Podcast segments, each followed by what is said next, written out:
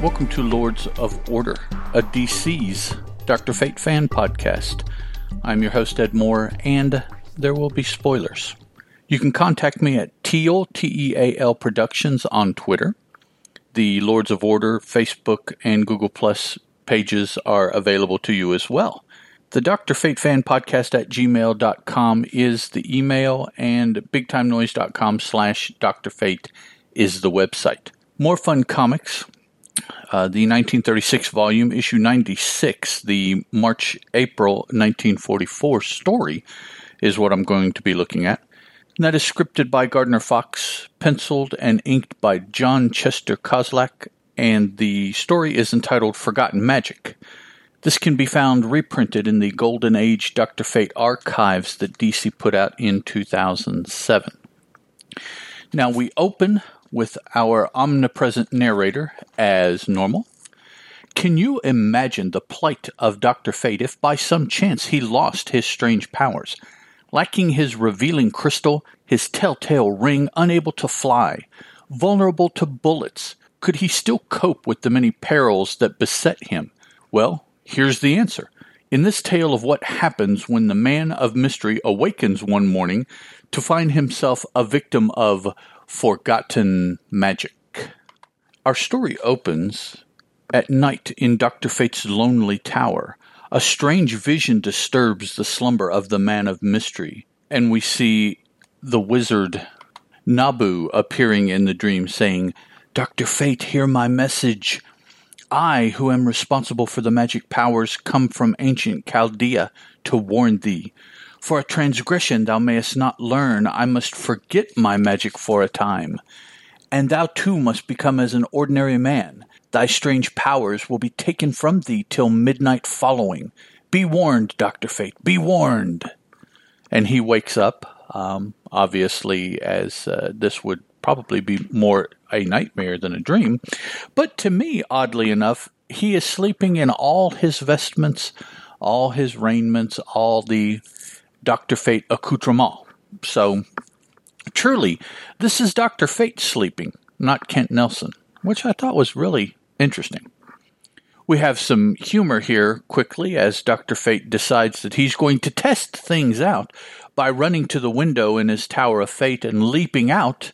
And of course, gravity is a stronger magic than what Doctor Fate has at the moment, and he plummets until he is eventually able to grasp onto a limb of a tree as he's falling through the tree, stop his descent, and then climb down the tree, thinking, "Phew, I hope this holds. A fall from even this height would be serious to me now."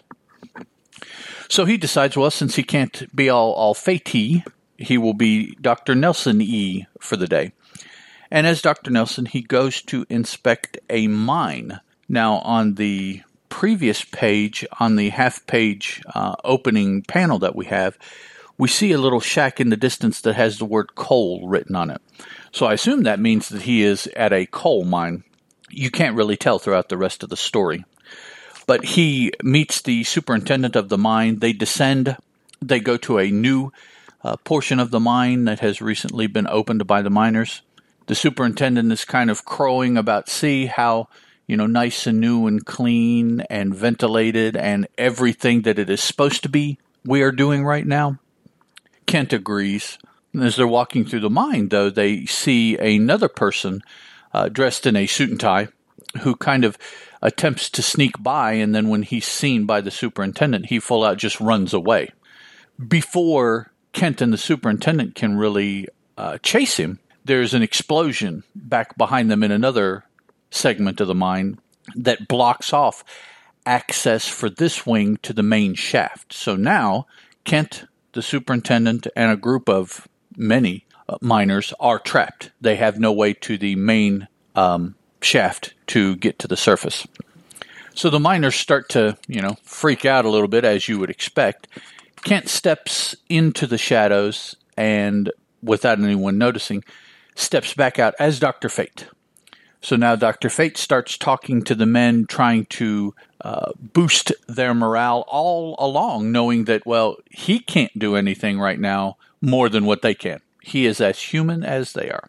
But he talks them through. He leads them into some ideas via conversation, making it seem both as if the ideas were the miners and as if it is an easily um, achieved goal that they are speaking of. So they f- determine that there's another way to the main shaft. Uh, it's blocked. They dig it out. They continue on a little way and find another portion, the, the last portion. They're, they're almost there, uh, but it's blocked too, more significantly than what they can handle with their handheld digging implements, the picks and shovels that they carry. However, they have plenty of dynamite down there because I guess in the forties, all underground mining was done with dynamite. Sounds kind of dangerous to me.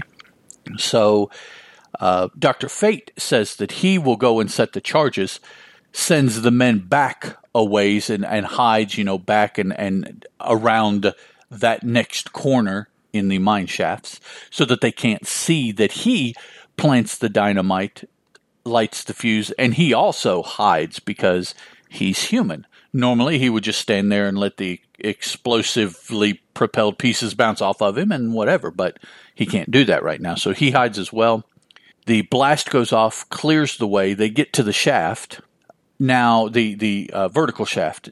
Now he has the men hide out of sight because as he flies, he may knock things loose and they fall down on him. Well, they don't know that he's not flying up the shaft. He's climbing. And as he's climbing, the narrator tells us painfully, laboriously, like any ordinary mortal, the former man of magic begins the slow climb upward. And finally, just as he achieves the surface, we're told, upward, ever upward, straining arms and legs, taxing every muscle to the utmost. Doctor Fate drags his nearly exhausted body until finally...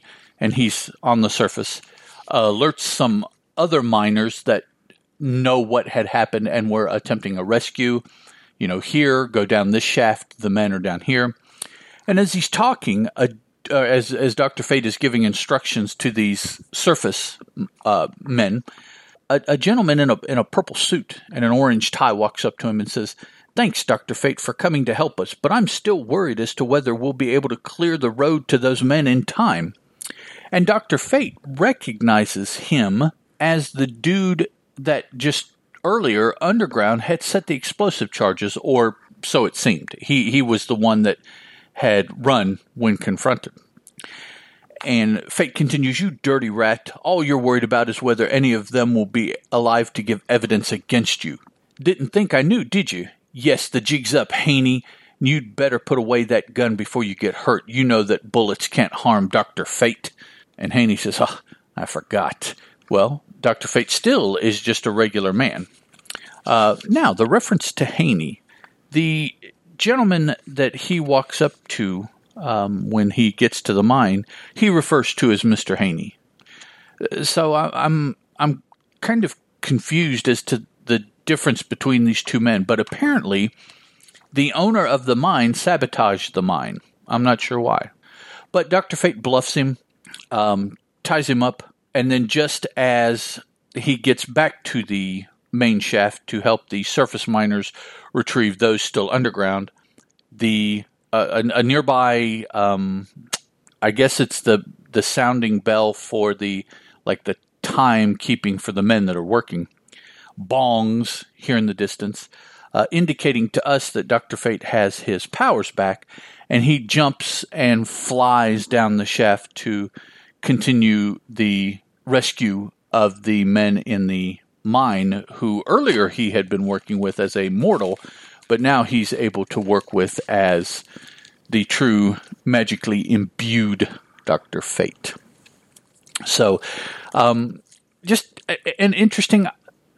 a very short story. It was only about six or seven pages long, um, as his run through More Fun Comics has been getting shorter and shorter because other characters, Aquaman predominantly, have taken on bigger roles, and so they get more page numbers, a uh, higher page count.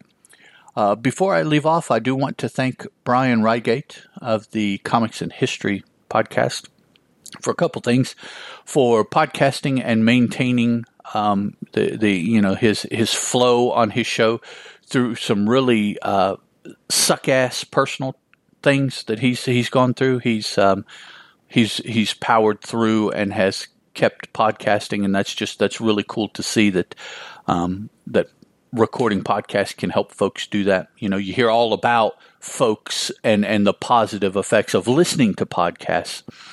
I don't know that very many podcasters talk about the positive effects on themselves of the process of, you know, reading and reviewing materials and re- recording podcasts uh, have. Uh, we, we don't hear about that very much, but he spoke on that recently. And I also want to thank him for uh, taking the time to read and go through Spectre's um, Golden Age, Silver Age, Bronze Age, and, and more recent stories. Um, I, I thought that um, the Spectre was someone that was due a show, and Brian says that because I brought it up and talked about it, he thought it was a good idea also, and, and decided to do it. If you know, if if I had that kind of influence, that's that's cool to hear. I would suggest it's more that he was interested in the Spectre and saw that there was a hole there and, and decided to jump in rather than anything I did or said. But either way, it's been really cool listening to the Spectre's uh, exploits on the Comics and History podcast. I believe here before too long, he's he's going to go on a. a slight hiatus maybe at the beginning of the year for the first part of twenty nineteen. I'm not sure about that exactly off the top of my head. Either way, listen to the show, back up and listen to everything you can of the show, but definitely listen to the Spectre, his Spectre coverage of the past, um, probably th- three months, three, three, four months of his, his show. They've been really, really cool. Now, next time out, I'm going to be talking about Doctor Fate's part of All-Star Comics, the nineteen forty volume, issue twenty. I'll talk to you guys again then. Ciao. Lords of Order is a Teal production, and as such is licensed under a Creative Commons Attribution, Non-Commercial, Non-Derivative three point oh Unported License.